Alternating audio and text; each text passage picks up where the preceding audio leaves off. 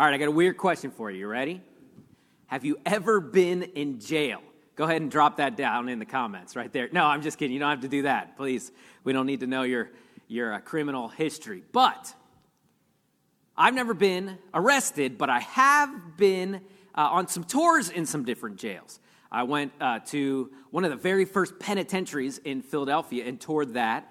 And uh, there's uh, actually a little museum up in Fairmont that was an old sheriff's house. And it looks like just a regular house from the front, but as you go deeper and deeper into it, there's actually like thirty to fifty cells in the back half of it where the sheriff used to live in the front half with his family, and there was just dozens of prisoners in the back half. It's an amazing thing. It's just up in Fairmont. You should check it out. I think it's free too. But Paul was in jail in the text that we're going to talk about this morning in Philippians chapter one.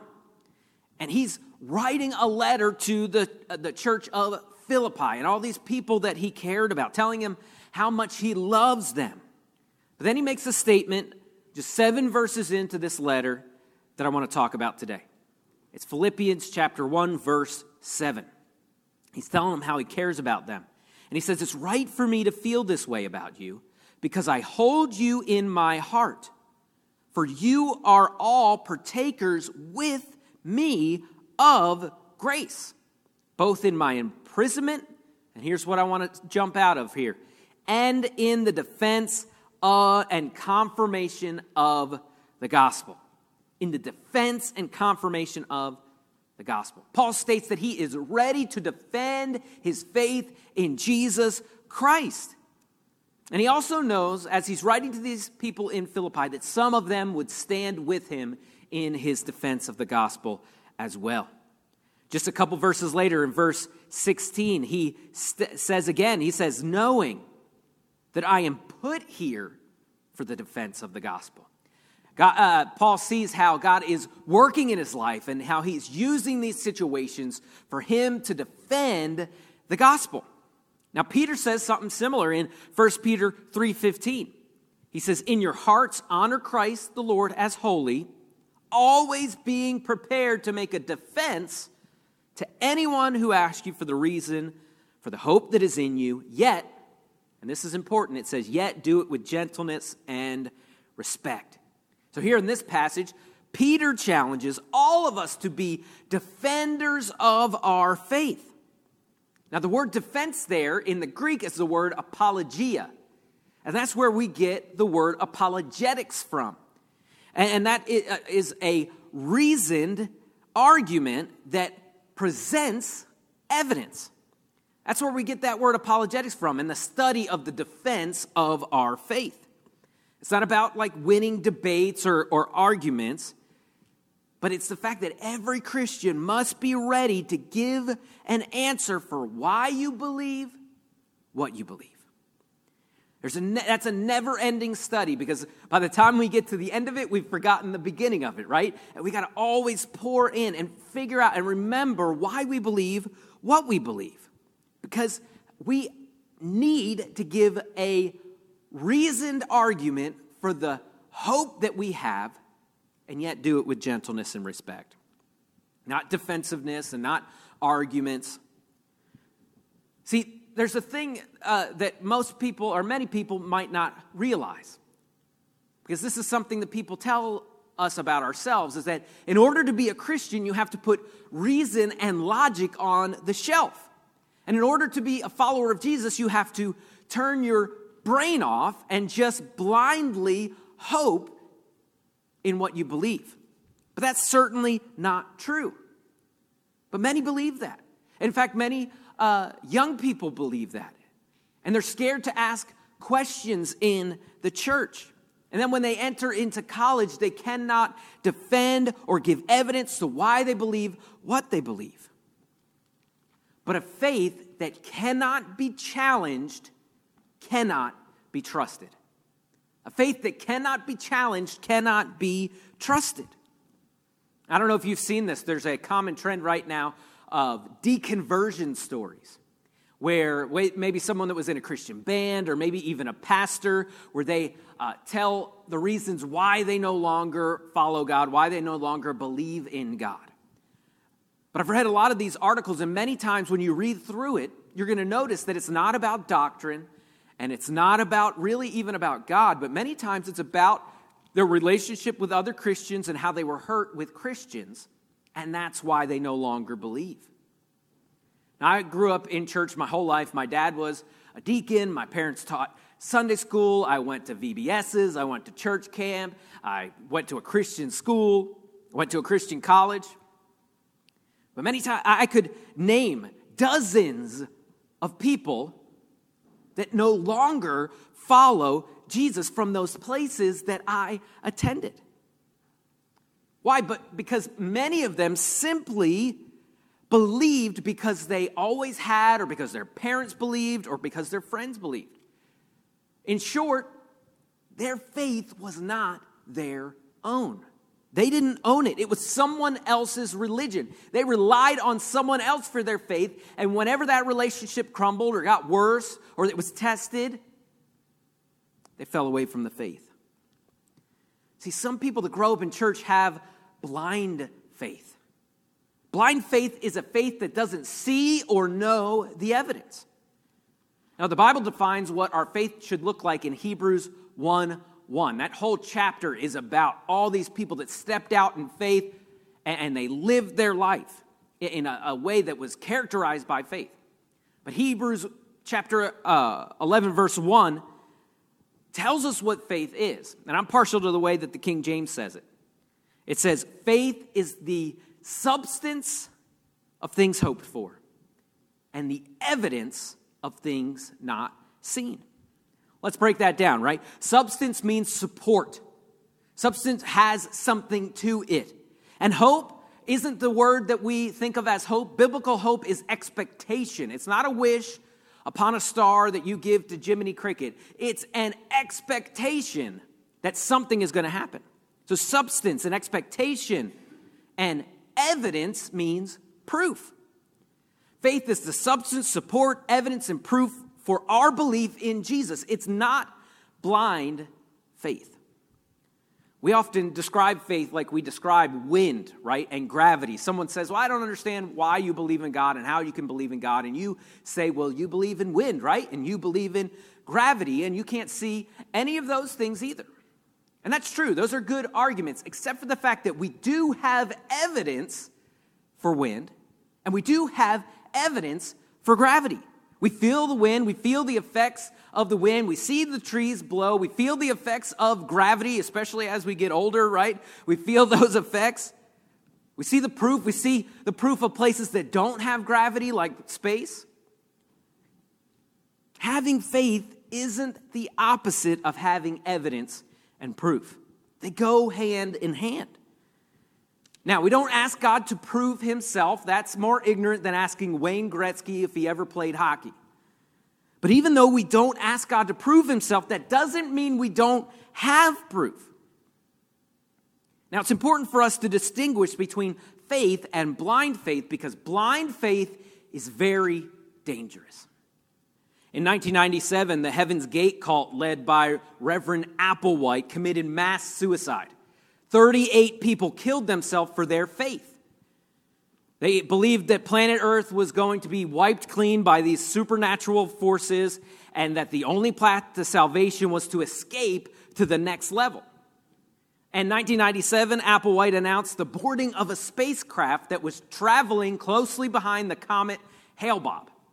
And so on March twenty-sixth, when the comet was at his brightest, Applewhite and thirty-eight of his followers committed suicide in order to obtain their uh, entrance into this U F O and to get their terrestrial form.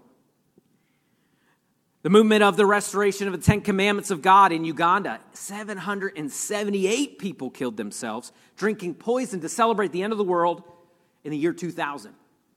twenty years ago, I didn't even know the world ended.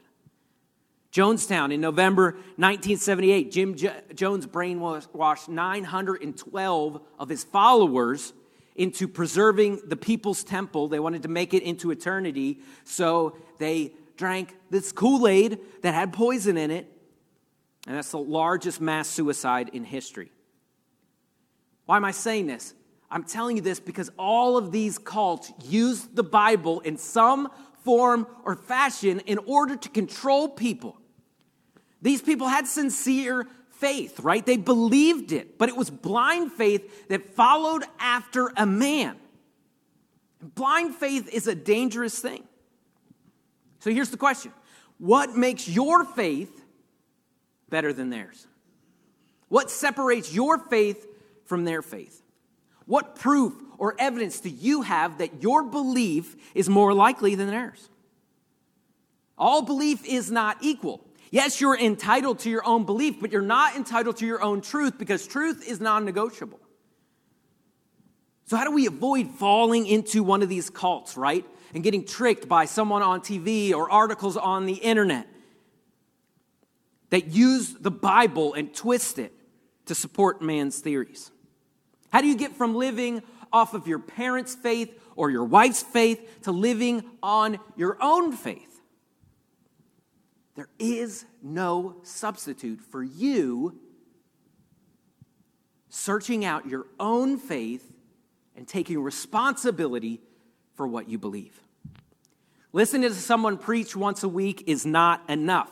If that's all you do, your faith is shallow. If you don't read your Bible for yourself, your faith is shallow. If you don't spend time in prayer yourself, by yourself, alone, with just you and God, your faith is weak and shallow. And maybe you have questions. That is amazing. Questions are great. Questions means you're thinking and you're not just blindly following someone. And God is not scared of your questions. Having questions isn't wrong, but questions left unattended lead to doubt. So instead, pursue your questions. Don't ignore them. And we need to take responsibility because it's our responsibility to defend our faith. And when we give that answer, well, that's just what I believe, then our argument is no different than the arguments of those cults that we just gave. Well, that's just what I believe. That's not a reason. See, one of the problems in our churches today is we project that real uh, Christians don't have credit. Ooh, that's a tongue twister right there. We project that real Christians don't have questions. And people just accept with blind faith what preachers say that God says. The Barna Group found out that a third of young Christians say that they don't feel comfortable asking pressing questions about the church. And that's a problem because questions deepen our faith. This is what Tim Keller says about questions and faith. He says, a faith without some questions is like a human body without antibodies in it. People who blindly go through life too busy or indifferent to ask hard questions about why they believe as they do will find themselves defenseless against tragedy or the probing questions of skeptics. A person's faith will collapse almost overnight if they failed over the years to listen patiently to their own questions and pursue the answers. People without questions tend to believe uh, things that are not worthy of belief. There's a whole book industry, a movie industry that is dedicated to things that are outside the Bible, but they wrap themselves in Christianity and Christians gobble it up.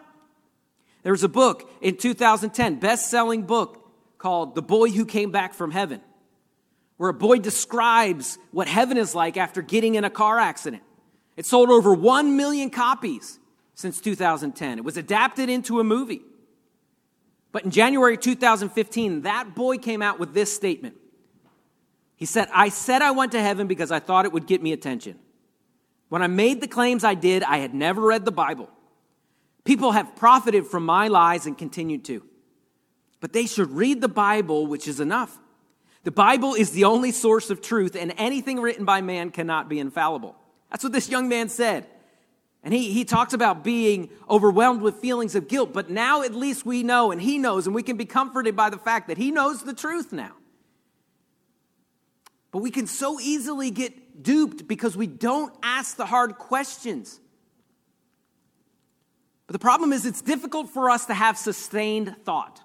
It's difficult for us to have deep, thoughts and to think through things because we're so easily distracted. And then couple that with the fact that we're busier than ever before. We have more access to entertainment than ever before. And this is a recipe, a recipe for superficiality. We're shallow. Now look, I love worship music, but did you know this, that a unbeliever can get lost in worship music? I, I love uh, coming down to the altar and, and praying, but did you know that uh, a person that's not saved can have an emotional experience at an altar? Those things are not what our Christianity is founded on. It's founded on the proof and evidence and belief that we have in Jesus Christ, the redeeming work of the cross, as an historical event that really happened in history and that changed everything. See, that's the amazing thing about our God is He gave us proof. He gave us evidence. And it's our responsibility to learn it and to study it and to pour ourselves over it.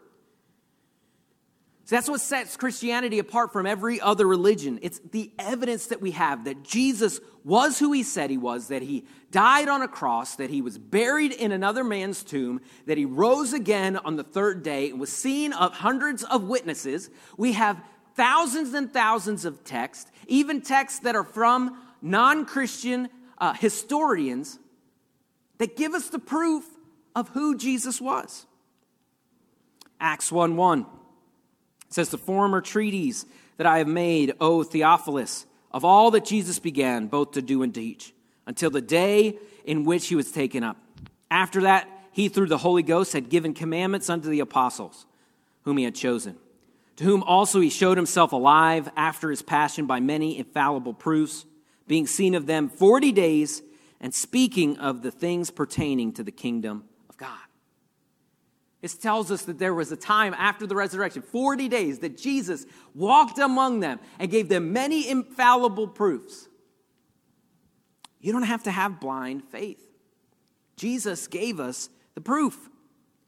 But you, on your couch, third house from the right, the yellow uh, you know, siding, you... the house you're living in right now, need to take responsibility for your own faith and to figure out why you believe what you believe from the Bible. And we live in the information age. There is no excuse. If you lived three thousand years ago, you might live your whole life and never see a book. You wouldn't have access to the internet. You wouldn't have access to free online college-age classes that you could take of the Bible, uh, Bible knowledge. You wouldn't have access to every preacher on the planet through video and audio that you could take everywhere you want. You have access to more information than we've ever had before, biblical knowledge. But can you answer these questions like, why do you believe that you're going to heaven? Do you really believe in hell? Why do you believe that you can't lose your salvation? Why do you believe some things are sin and other things are not? Has what you believed is sin changed over the course of the last twenty years? Is right and wrong determined by cultural pressure? Why do you believe the church is so important? Are you really expected to share your faith with other people? Isn't it just good enough if I'm just don't hurt anybody? Why do you believe that Jesus is coming back? You cannot solely rely on Sunday morning to teach you all these things. If you do, you will have a shallow faith. You will have unanswered questions that will fester into doubts and then unbelief. And then tragedy will come into your life, or a skeptic will ask you a question, and it will destroy your faith. But see, genuine faith is belief in action. And as our faith in uh, real evidence and proof that God has given us and, and in His Word, as that begins to grow and our faith deepens, we're going to see God work through us in unprecedented ways. It's going to begin to change us. You can't add more and more and more of this to your life without it changing you. And it will produce the fruits of the Spirit. love and joy and peace and gentleness and goodness, things that weren't there before, that God will work through the moving of the Holy Spirit in your life as you begin to decide that I'm going to take ownership for my own spiritual walk. I'm not going to blame somebody else for it, but I'm going to figure it out, why I believe what I believe. Peter told us in First Peter three fifteen, always be prepared. Are you prepared? Always be prepared to make a defense to anyone who asks for the reason of the hope that is in you. Yet do it with gentleness and respect. Many of us have been Christians for years and years, ten or more years, twenty or more years, and we have tragically dropped the ball in this area. We couldn't present our faith. We couldn't tell you why we believe what we believe because we allowed uh, the lie to creep in that it depends on someone else teaching me rather than me taking responsibility for my own faith.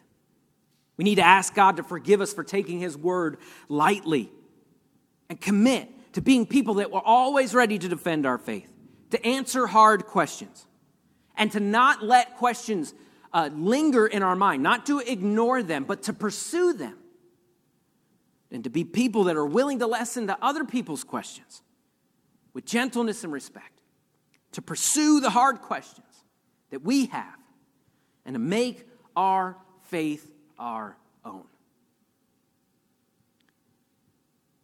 This is so important.